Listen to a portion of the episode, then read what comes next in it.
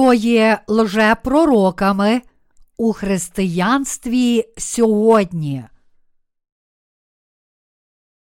Матвія, розділ 7, вірші 15, 27. Стережіться лжепророків, що приходять до вас в овечій одежі, а всередині вовки хижі. Ви пізнаєте їх за плодами їхніми, хіба збирають виноград з тернини або з будяків смокви? Так кожне добре дерево родить гарні плоди, а лихе дерево плоди погані. Не може добре дерево приносити плодів поганих, ані лихе дерево плодів добрих. Всяке дерево, що не родить доброго плоду, рубають і в вогонь кидають. За їхніми плодами, отже, пізнаєте їх. Не кожний, хто промовляє до мене, Господи, Господи, ввійде в Царство Небесне, лише той, хто чинить волю Отця мого, що на небі. Багато мені того дня скажуть: Господи, Господи, хіба ми не Твоїм ім'ям пророкували, хіба не Твоїм ім'ям бісів виганяли, хіба не Твоїм ім'ям силу чудес творили? І тоді я їм заявлю: Я вас не знав ніколи. Відійдіте від мене ви, що чините беззаконня. Кожний, хто слухає ці мої слова і виконує їх, подібний до розумного чоловіка, який збудував свій дім на скелі, полила злива, потоки розлились, подули вітри й натиснули на той дім, та він не повалився, бо був збудований на скелі. А кожний, хто слухає ці мої слова і не виконує їх, подібний до необачного чоловіка, який збудував свій дім на піску, полилася злива, розділялися ріки, подули вітри й ударили на той дім, і він повалився, і руїна його була велика. Сьогодні я хотів би поговорити з вами про лжепророків, про яких написано у 15 і наступних віршах 7 розділу Євангелія від Матвія. У наш час більшість християн живе життям віри під проводом пасторів, що є пророками. То чи причиною такого життя віри є лише ці пророки, які обманюють людей? Ні, більшою проблемою є їхня нездатність відрізнити лжепророків від правдивих. Але це передусім є наслідком того, що з людського погляду своїм зовнішнім виглядом лжепророки більш схожі на правдивих, ніж самі правдиві пророки. Ось чому Господь говорить про те, як з'являються лжепророки. Господь сказав про них, що приходять до вас в овечій одежі, а всередині вовки хижі. Отож, лжепророки це ті, що здаються доброчесними, але відбирають вівцям життя, лжепророки, що обманюють людей перед лицем Божим, можуть виглядати високоморальними зовні, але всередині мають серце хижого вовка. Інакше кажучи, вони виступають провідниками, які кажуть, що вірять у Бога, хоч насправді служать золотим тельцям як богам. Тому ми повинні пам'ятати, що Господь називає лжепророків хижими вовками. Господь також сказав про лжепророків. Ви пізнаєте їх за плодами їхніми, хіба збирають виноград з або з будяків смокви? Так кожне добре дерево родить гарні плоди, а лихе дерево плоди погані.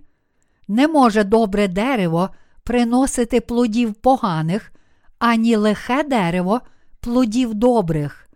Всяке дерево, що не родить доброго плоду, рубають і в вогонь кидають. За їхніми плодами, отже, пізнаєте їх.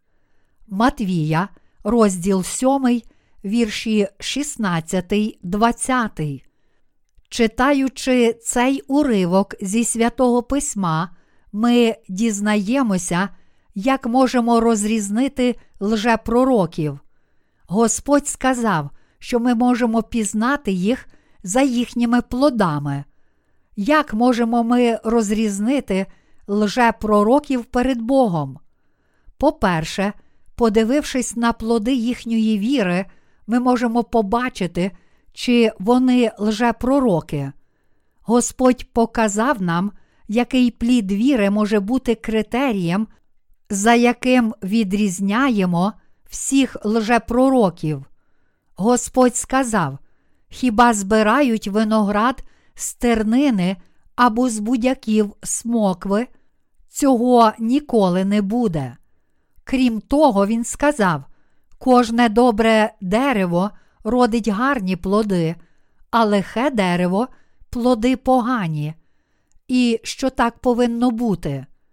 Хоч у сьогоднішньому християнстві багато людей не отримало очищення гріхів через незнання Євангелія води та духа, вони обманюють людей і навіть самих себе, вдаючи з себе народжених знову і правдивих пророків Божих, коли чинять на показ добрі діла, моляться фальшивими мовами та обманним ритуалом покладення рук.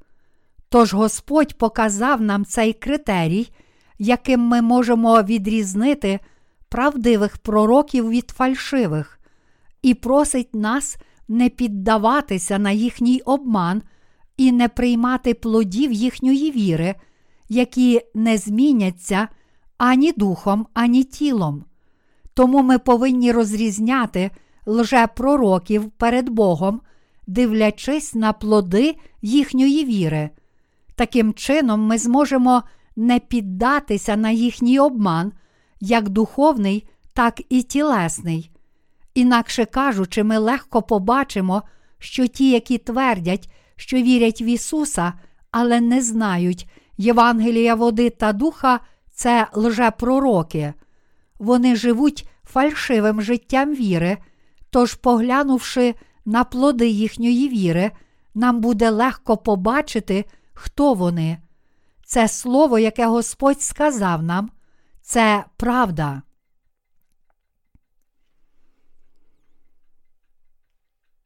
А й справді, хто є лжепророками у християнстві? Лжепророків у християнстві важко відрізнити за їхнім зовнішнім виглядом. Зовні вони, навпаки, видадуться дуже чемними і добродушними, як покірні вівці. Тож, якби ми хотіли відрізнити і пізнати їх за зовнішнім виглядом, то ніколи б не з'ясували, чи вони фальшиві, чи дійсні пророки. Саме тому апостол Павло сказав: Оті бо то апостоли неправдиві, робітники лукаві, що вдають апостолів Христових. Воно й не диво, сам бо сатана вдає з себе ангела світла. Нічого, отже, надзвичайного в тому, коли і його слуги вдають із себе слуг праведності, кінець їхній буде за ділами їхніми. Друге до Коринтян, розділ 11, вірші 13, 15. Тому, щоб упізнати лжепророків, нам слід подивитися на плоди їхньої віри. Насправді ж, плоди їхньої віри покажуть нам, що вони завжди прагнуть лише матеріальних речей, золотих тельців. Ті, які прагнуть лише матеріального багатства перед лицем Божим, не є деревами, що родять добрі плоди, а лжепророками, деревами, що дають погані плоди. Поглянувши на них духовними очима, ми побачимо, що вони такі злі й підступні, що домагаються матеріальних речей від своїх віруючих і ошукують людей як духовно, так і матеріально, вдаючи, що виконують діла Господні. Господь охарактеризував єретиків чітко і ясно. Насправді, слово Євангелія води та духа є абсолютним стандартом, який дозволяє розпізнати лжепророків і єретиків у християнстві. Мусимо побачити лжепророків у сьогоднішньому християнстві. Але це нелегко, тому ми повинні розпізнавати і робити висновки на підставі Євангелія води та духа, даного нам як стандарт. Інакше кажучи, дане Господом Слово Євангелія води та духа стає абсолютним критерієм, який дозволяє розпізнати їх. Адже у третьому розділі Євангелія від Івана написано, що слід вірити у Євангеліє води та духа, щоб народитися знову. Тому Євангеліє води та духа є водночас стандартом правди і критерієм спасіння. Вперше зустрівши якусь людину, неможливо тільки на підставі її зовнішнього вигляду розрізнити, чи дійсно це Божа людина. Ми можемо належним чином пізнати її, подивившись на плід, який родить її віра. Простіше кажучи, ми можемо визначити, чи хтось є дійсним слугою Божим чи ні, запитавши себе, у яке Євангеліє він вірить, чи він вірить лише у кров на Христі. Якщо ж ні, то чи вірить він у Євангеліє води та духа? Справа в тому, що ми можемо розпізнати, чи хтось є лжепророком, давши відповідь на запитання, чи він вірить у хрещення, яке Ісус прийняв від Івана Хрестителя, і в хрест, чи не вірить. Крім того, ми можемо належним чином упізнати тих, які лише вдають із себе Божих слуг, запитавши, чи той пастор вимагає грошей від своїх послідовників?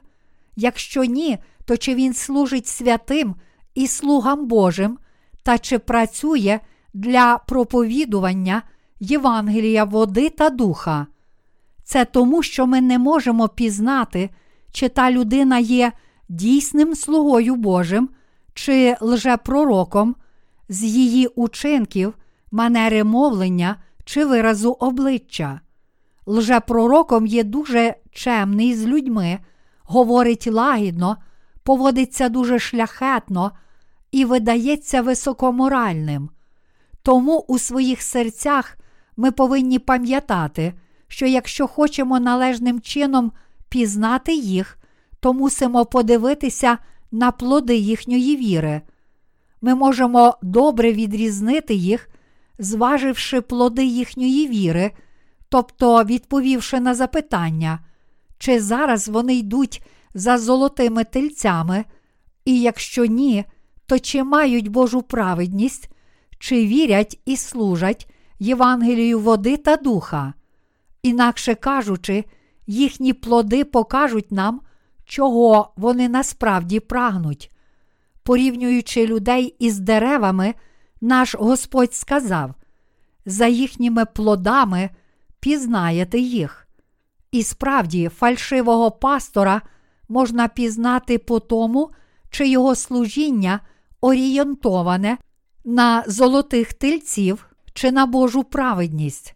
Якщо його серце повне пожадливості і він прагне від своїх прихожан тільки матеріальних речей, тобто, якщо служить лише золотим тельцям, то він, напевне, є лжепророком, бо ж для того, щоб служити золотим тельцям, лжепророки вбивають душі віруючих та привласнюють їхні матеріальні статки в ім'я Ісуса Христа.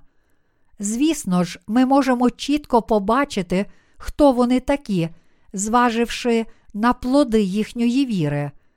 Якщо якийсь пастор не знає Євангелія води та духа і виконує свої пасторські обов'язки, будучи нездатним проповідувати дійсне Євангеліє своїм віруючим, бо не знає його, то він насправді працює для служіння золотим тельцям пожадливості, яка глибоко вкоренилася у його серці. То як же його послідовники можуть почути слово Євангелія води та духа, яке об'являє Божу праведність від людини з таким фальшивим і повним гріха серцем? Це неможливо. Чи послідовники таких пасторів можуть дійсно народитися знову, отримавши відпущення гріхів? Це теж неможливо. Чи здатні вони вже зараз проповідувати своїм послідовникам Євангеліє води та духа, яке може дійсно зробити їх Божими дітьми? Ні, не здатні. Тож зрозуміло, що неможливо стати безгрішною людиною, слухаючи їхні проповіді. Якби вони дійсно були народженими знову вірою в Слово Божої праведності, то Святий Дух був би у їхніх серцях, і без сумніву вони б проповідували Євангеліє води та духа. Якщо вони самі духовно є добрими деревами, то, даючи добрі плоди, вони працюватимуть для служіння даному Господом Євангелію води та духа. Інакше кажучи, люди, які слухатимуть їхні слова, зможуть від них пізнати Євангеліє води та духа і почнуть звеличувати й служити Божій праведності. Однак вони не знають Євангелія води та духа, тому ніколи не зможуть проповідувати Євангеліє води та духа своїм прихожанам. Саме тому Господь сказав: всяке дерево, що не родить доброго плоду, рубають і в вогонь кидають. Матвія, розділ 7, вірш 19.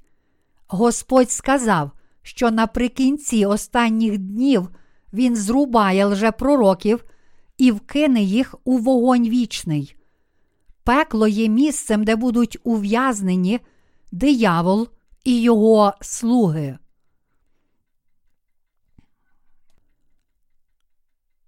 Люди, які служать золотим тельцям у християнстві, є духовними єретиками перед Богом. Правильно є вважати лжепророками всіх тих, які сповняють своє служіння у християнстві, не знаючи Євангелія води та духа. Зараз у християнстві є багато людей, які виконують таке фальшиве пасторське служіння. На жаль, мусимо сказати, що зараз у християнстві є дуже багато таких лжепророків. Лжепророки це ті, які вірять у фальшиве Євангеліє замість Євангелія води та духа.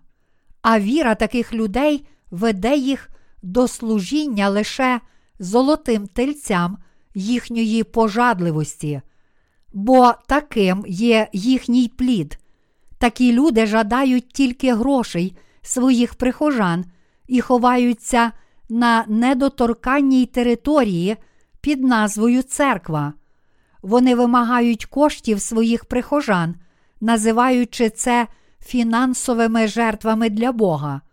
Їхня мова дуже ввічлива, і вони час від часу виголошують проповіді, що збивають з пантелику заплутаними поясненнями святого письма Старого і Нового Завіту, неначе мають духовне знання і віру в Слово Боже.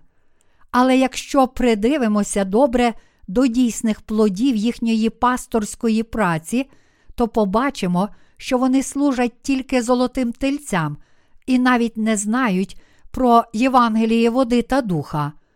Очевидно, що вони не усвідомлюють Євангелія води та духа і ніколи не зможуть проповідувати цього Євангелія своїм прихожанам. Ясно, що вони не можуть ніяк духовно допомогти своїм послідовникам, однак вони з усіх сил виманюють гроші у своїх послідовників під приводом Божої благодаті та хитро використовують християнські доктрини. У наш час багато пасторів хочуть тільки будувати більші церкви, тож їхню пасторську діяльність неможливо відрізнити від добре продуманого бізнесу цього світу. Вони дуже стараються побудувати велику церкву, бо знають, що, подібно як люди, які колись відвідували маленькі крамнички і магазини, збігаються у великий оптовий магазин, недавно відкритий компанією світового масштабу, такою як Walmart, так само, коли буде збудована більша церква з усіма необхідними зручностями, і там збиратиметься більше людей, вони зможуть зібрати у цих прихожан ще більше грошей. Тож ці люди складають спеціальні плани заробити набагато більше грошей, щоб збудувати найбільшу церкву в місті, бо їх цікавлять лише гроші, а не спасіння душ. А ще більшим абсурдом є те, як вони дістають кошти на будівництво таких церков. Вони не збирають добровільні пожертви на будівництво більшої церкви від тих, які справді хочуть служити Господу, а натомість збирають кошти, відбираючи гроші у своїх прихожан різними хитрими схемами.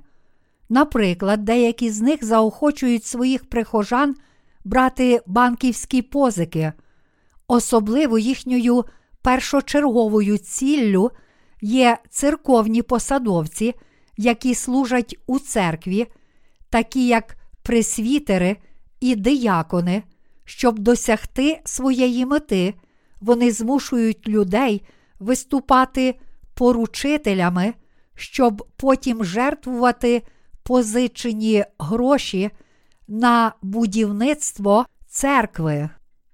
Чи це розумно? А вони змушують звичайних віруючих жертвувати 10 мільйонів вон, що приблизно є еквівалентом 10 тисяч доларів США, церковних службовців, таких як диякони, 30 мільйонів вон, і пресвітерів, яких уважають відданими віруючими 50-100 мільйонів. Не забувають вони і про дух змагання, щоб змусити людей жертвувати ще більше. І, звісно ж, усі позичені в банках гроші, віруючі, повинні будуть віддавати. Тож пастори, які знають про ці способи збору грошей, легко будують величезні церкви коштом десятків мільярдів вон, що дорівнює десяткам мільярдів доларів. Коли я бачу абсурдно великі церкви навіть у малих містах і селах Кореї, я думаю, що, на жаль, через ті церкви, мабуть, багато віруючих мусили бути поручителями за кредити на великі суми грошей.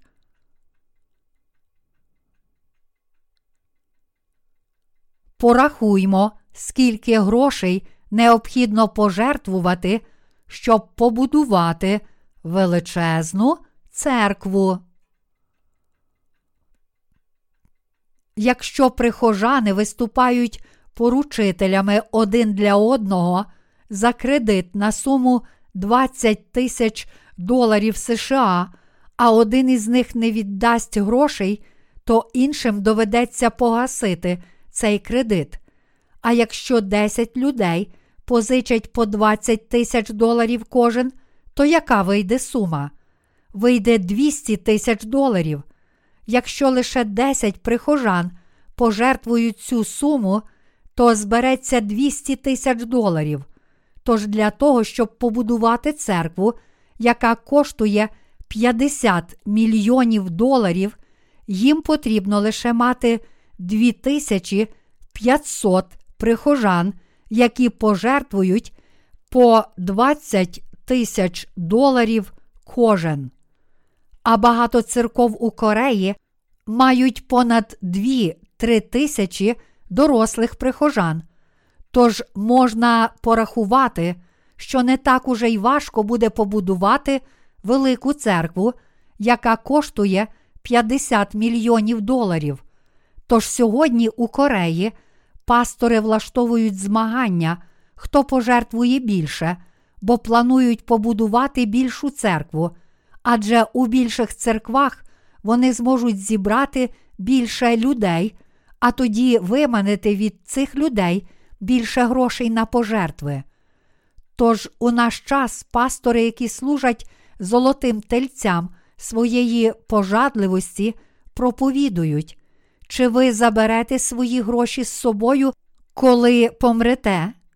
У Біблії написано, що потрібно збирати собі скарби на небі, де ні міль, ні іржа не руйнують, і де злодії не вриваються і не крадуть. Ми повинні працювати для Бога. Тож ті з вас, які не можуть взяти позики без поруки, будь ласка, будьте поручителями один для одного. Якщо зробите це, то банки дадуть вам позику. У такий спосіб вони без кінця накопичують гроші.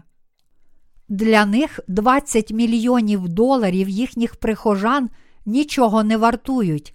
Для них 100 тисяч доларів вартують не більше, ніж кишенькові гроші дітям на цукерки. У більшості випадків віддані прихожани беруть позички, щоб жертвувати на будівництво церков. Прихожани, які вірять у Бога, не можуть не жертвувати, не ставати поручителями і не брати позик, коли їм кажуть, що будівництво церкви це праця для Ісуса Христа. Однак таких фальшивих людей цікавлять лише матеріальні речі, тому вони за допомогою таких засобів будують усе більші церкви, щоб ще більше людей приходило туди. А коли ті люди стають парафіянами, вони починають робити те, що й інші, і жертвують так само, як і їхні попередники. Тому, хоч у тій місцевості люди дуже бідні, вони змогли побудувати велику церкву. Звісно ж, не всі вони так ведуть будівництво, але така тенденція переважає у більшості корейських церков. Їм зовсім не важко купити відразу 10 великих автобусів для транспортування прихожан їхньої церкви. Їх можна легко купити за пожертви присвітерів. Це можливо, тому що пастори вже викарбували у серцях прихожан цю брехню. Якщо багато жертвуватиме на церкву, то неодмінно отримаєте матеріальні благословення. Їм дуже легко досягти цієї мети, якщо у якості виправдання використати ім'я Ісуса Христа. Зараз один комік смішить корейців реплікою. Це ж мізер. І насправді, якби кожен парафіянин узяв у кредит 50 мільйонів вон, 50 тисяч доларів США і пожертвував їх, то церква могла б навіть побудувати і переїхати у стоповерховий хмарочос. Це ж мізер.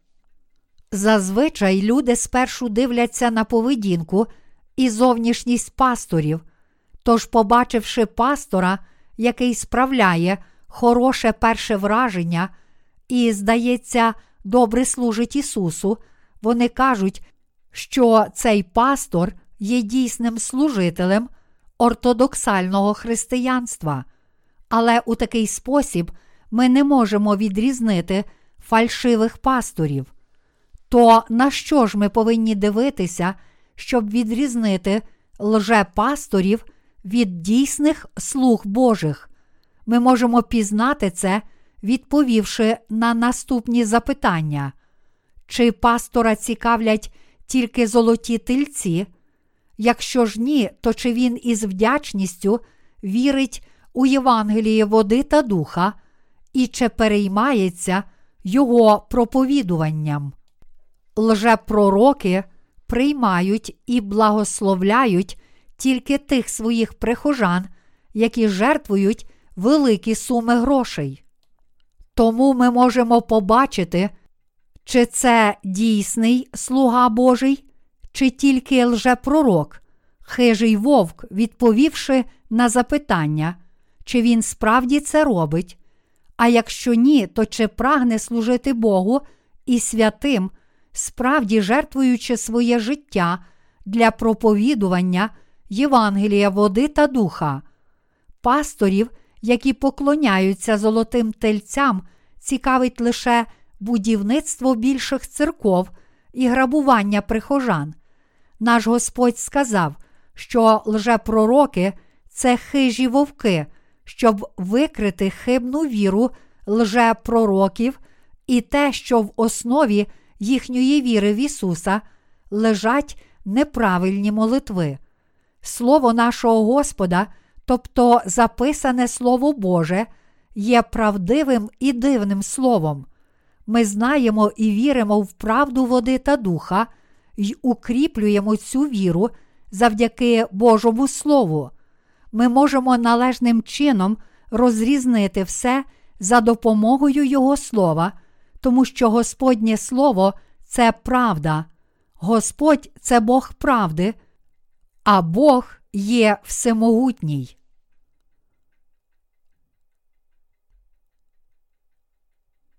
Пастор, якого цікавлять тільки фінансові пожертви, напевне, є лжепророком. Хоч такі люди виконують своє служіння під покровом християнства, насправді вони є єретиками перед Богом. Особливістю лжепророка є те, що він виконує пасторську працю, не знаючи Євангелія води та духа, що є єдиною, даною Богом дорогою до спасіння. Фальшиві пророки ніколи не вірять у слово Євангелія води та духа, а натомість тільки доводять доктрини, яких навчилися у теологічних школах їхніх віровизнань. Такі люди не коряться Божому Слову, не виконують його і не вірять у нього. Це єретики, які збирають гроші, використовуючи для цього ім'я Ісуса. Погляньте на сучасний стан християнства цілого світу. У християнстві Азії, Європи та інших континентів є багато єретиків. Вони не хочуть вірити у Євангеліє води та духа і проповідувати його, а радше з усіх сил стараються побудувати величезні церкви і зробити своїх прихожан високоморальними людьми. Вони фахівці з перетворення своїх прихожан на зразки етичності. А коли до церкви приходять нові парафіяни, вони починають хвилюватися.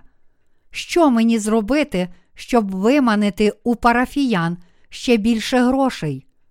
Ось чому Господь каже нам стерегтися їх. Ось чому ми називаємо їх товариством єретиків. Ми повинні уважно відрізняти людей, які належать до товариства єретиків. Як ми впізнаємо людей, що є єретиками перед Богом? У християнстві єретиками є ті, чия віра відрізняється від Божого Слова, а отже, вони не вірять у правду Євангелія води та духа. Єретичними є ті віруючі, які не вірять, що Ісус, Син Божий, раз і назавжди забрав гріхи цього світу, зійшовши на цю землю в людському тілі та прийнявши хрещення від Івана Хрестителя, у те, що Він був прибитий до Христа, несучи гріхи цього світу на своїх раменах, та в те, що Він воскрес на третій день і тепер сидить праворуч Бога Отця. Тому люди, які виконують своє служіння без віри у Євангеліє води та духа, а також усі ті, які кажуть, що проповідують Євангеліє з вірою тільки у кров на Христі, є духовними єретиками перед Богом. Ісус сказав, що якщо людина не народиться знову з води та духа, то вона не зможе ані увійти в Царство Боже, ані побачити Бога Отця. Господь сказав, що ми можемо впізнати єретиків, подивившись на їхні плоди. Тож, якщо ви пастор, то мусите подивитися на себе, щоб чітко побачити, чи ви, бува, не стали єретиком, не усвідомлюючи цього. Якщо ви стали єретиком перед Богом, бо не знали Євангелія води та духа, то прошу вас швидко навернутися до Бога, отримавши прощення гріхів вірою в це дійсне Євангеліє. Якщо зробите це, то Бог радітиме вами. Єретиків у християнстві цікавлять лише матеріальні речі. Таким чином, поглянувши на цей світ крізь призму сказаного Господом Слова, ми побачимо у християнстві безліч єретиків. Вони відбирають гроші у спрацьованих і бідних людей. Звісно ж, вони збирають гроші також і в багатих. Їхнє сумління безстрашне, бо вони твердять, що, збираючи гроші, служать Євангелію. Ми повинні розпізнавати їх по тому, що наш Господь сказав про них. Господь сказав, що погане дерево не може родити добрих плодів. Це означає, що якщо насправді людина не отримала прощення гріхів вірою в Євангеліє води та духа, і не має Духа Святого в собі, у своєму серці, то вона ніколи не зможе родити духовно добрих плодів. Річ у тім, що навіть коли така людина дуже добре проповідує, має належний зовнішній вигляд і не помиляється у своїх словах, це нічого не варте. Я час від часу дивлюся християнський канал і спостерігаю за сучасними змінами у християнській вірі, проповідях і служіннях у цілому світі. Кілька днів тому я бачив, як у християнській передачі виступав і проповідував один пастор від євангельських християн, якого дуже хвалять. Він був дуже красномовний, але його проповідь це тільки слова, які не мали нічого спільного зі словом Євангелія води та духа. Він не знав про Євангеліє води та духа, тож не міг навіть слова сказати своїм послідовникам про це правдиве Євангеліє. Якщо проповідник не може проповідувати про Євангеліє води та духа, то зрозуміло, що він лжепророк. Він проповідує Слово Боже, не маючи віри у Євангеліє води та духа, тому це лжепроповідник, це лжепророк. Існує багато таких лжепророків, які виголошують законницькі проповіді і покладають усі свої зусилля на служіння золотим тельцям. Браття і сестри за кордоном, які отримали прощення гріхів, прочитавши наші книжки, пишуть нам листи і також розповідають, що там лжепророки також лише кажуть людям жертвувати гроші і хочуть будь-що збудувати більшу церкву. Тож, коли ми проповідуємо їм Євангеліє води та духа, вони пишуть нам листи глибокої вдячності за це. Через безкоштовні друковані та електронні книги ми проповідуємо Євангеліє води та духа тим християнам цього світу, які щиро люблять свою душу і хочуть отримати прощення гріхів. Але єретики намагаються лише виманити гроші у своїх прихожан і змусити їх жертвувати ще більше грошей та проповідують із цими намірами, замість сповнювати діло проповідування Божого Євангелія. Вони із захопленням прагнуть збільшити розміри своїх церков, створити надзвичайний інтер'єр та зручності, але насправді вони не проповідують своїм прихожанам Євангеліє води та духа, яке є найважливішою правдою, а радше наповнюють серця своїх послідовників пожаданням золотих тельців. Улюблені браття віруючі, у християнстві в цілому світі є багато людей, які стали єретиками. Господь сказав: Стережіться лжепророків, що приходять до вас в овечій одежі, а всередині вовки хижі. Матвія, розділ 7, вірш 15.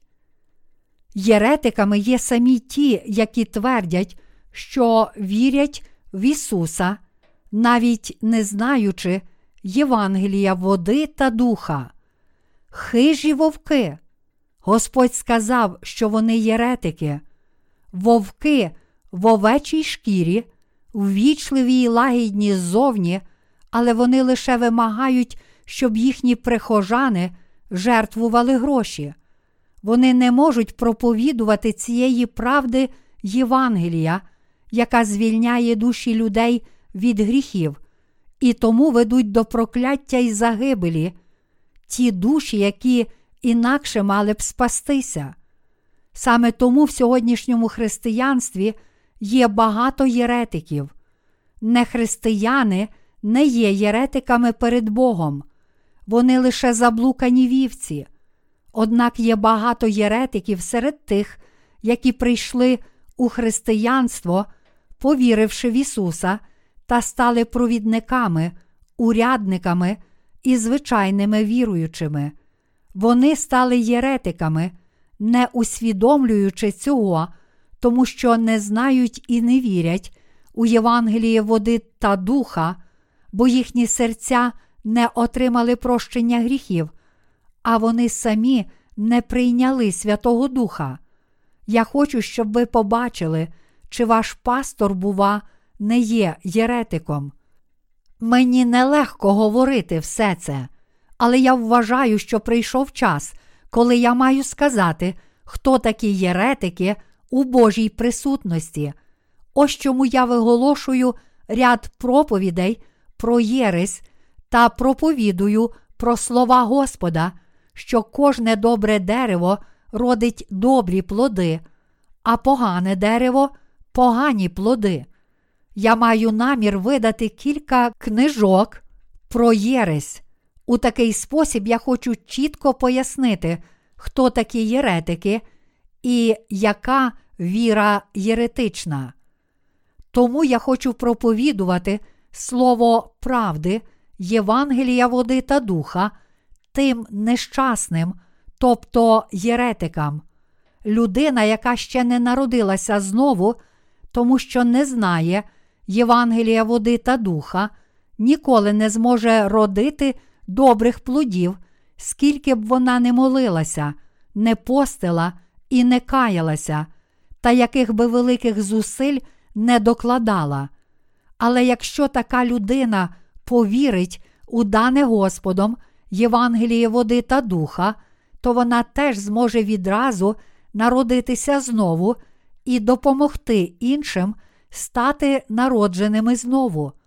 Отож усі люди повинні знати й вірити в те, що Господь спас нас від гріхів, правдою Євангелія води та духа, коли прийшов на цю землю.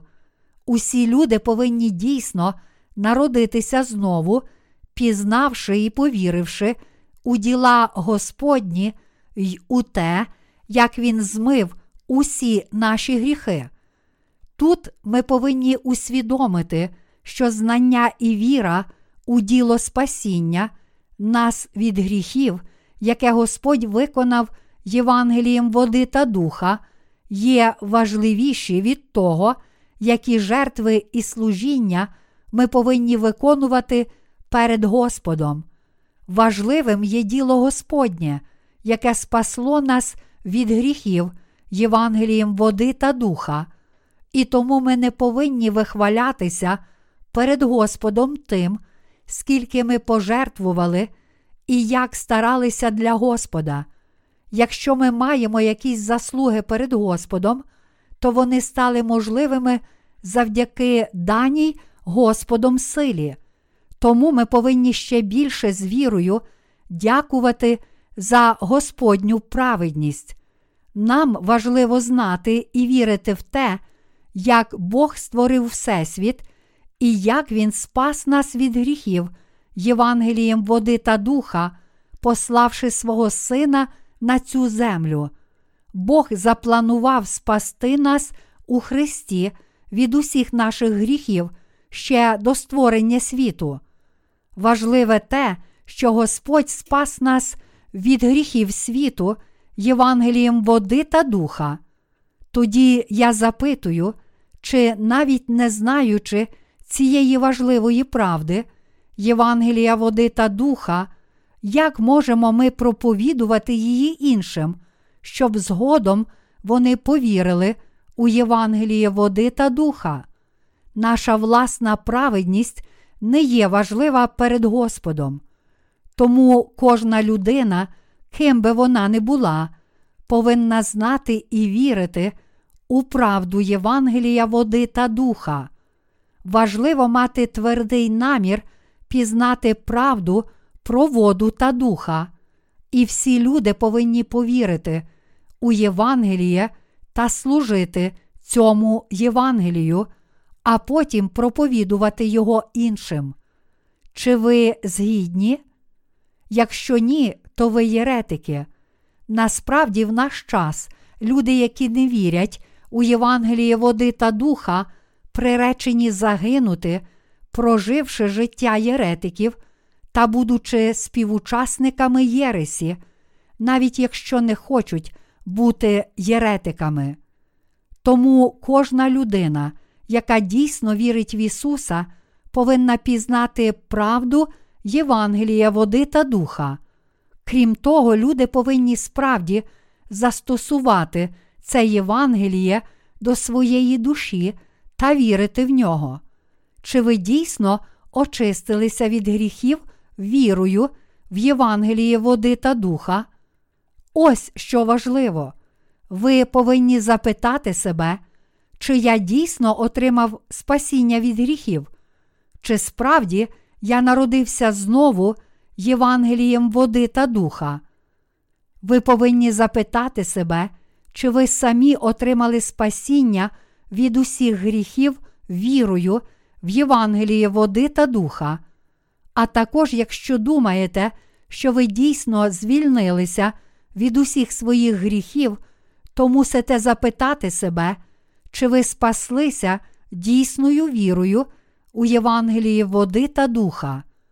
Якщо ж ні, то мусите вже зараз повірити в правду, що Господь спас нас із вами, прийшовши на цю землю в тілі, прийнявши хрещення від Івана Хрестителя у віці 30 років, забравши відразу всі ваші гріхи, зійшовши на хрест із гріхами світу на своїх раменах, будучи прибитим і жертовно померши, воскресши з мертвих і сівши праворуч трону Божого.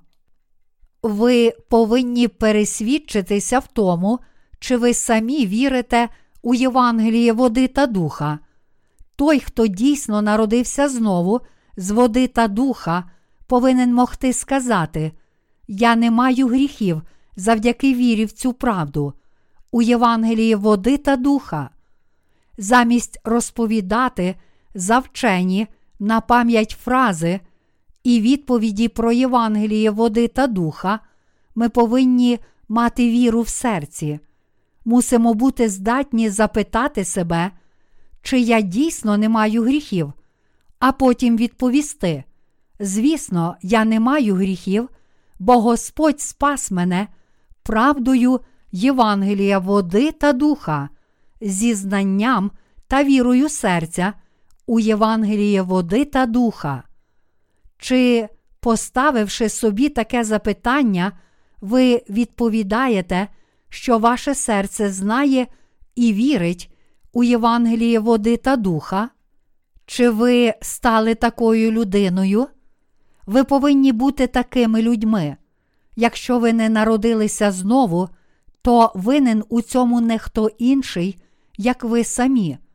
Коли вас запитують, як ви народилися знову, ви не повинні напружено згадувати ту відповідь, яку старанно завчили, кажучи: Зачекайте, як його звати?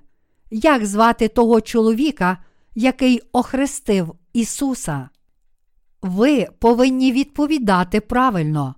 Господь спас мене, прийшовши на цю землю, забравши всі мої гріхи у хрещенні, жертовно померши за мене, а потім воскресши з мертвих.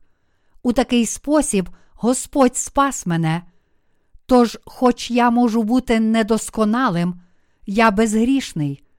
Насправді, у моєму серці немає жодного гріха. Таким чином, я отримав прощення гріхів. Відповідно, ви повинні могти сказати собі. Так, ти вже отримав Боже благословення завдяки вірі у Євангеліє води та духа. Ми не повинні ставати брехунами перед Господом. Завдяки вірі в Євангеліє води та духа ми повинні стати вірними в Божій присутності. Ми повинні стати тими, віру яких Бог схвалює, завдяки вірі в Євангеліє води та духа, не завдяки власним високоморальним учинкам, але вірою у Євангеліє води та духа й у записане слово правди, ми повинні стати добрими деревами, а отже, віруючими, які приносять добрі плоди.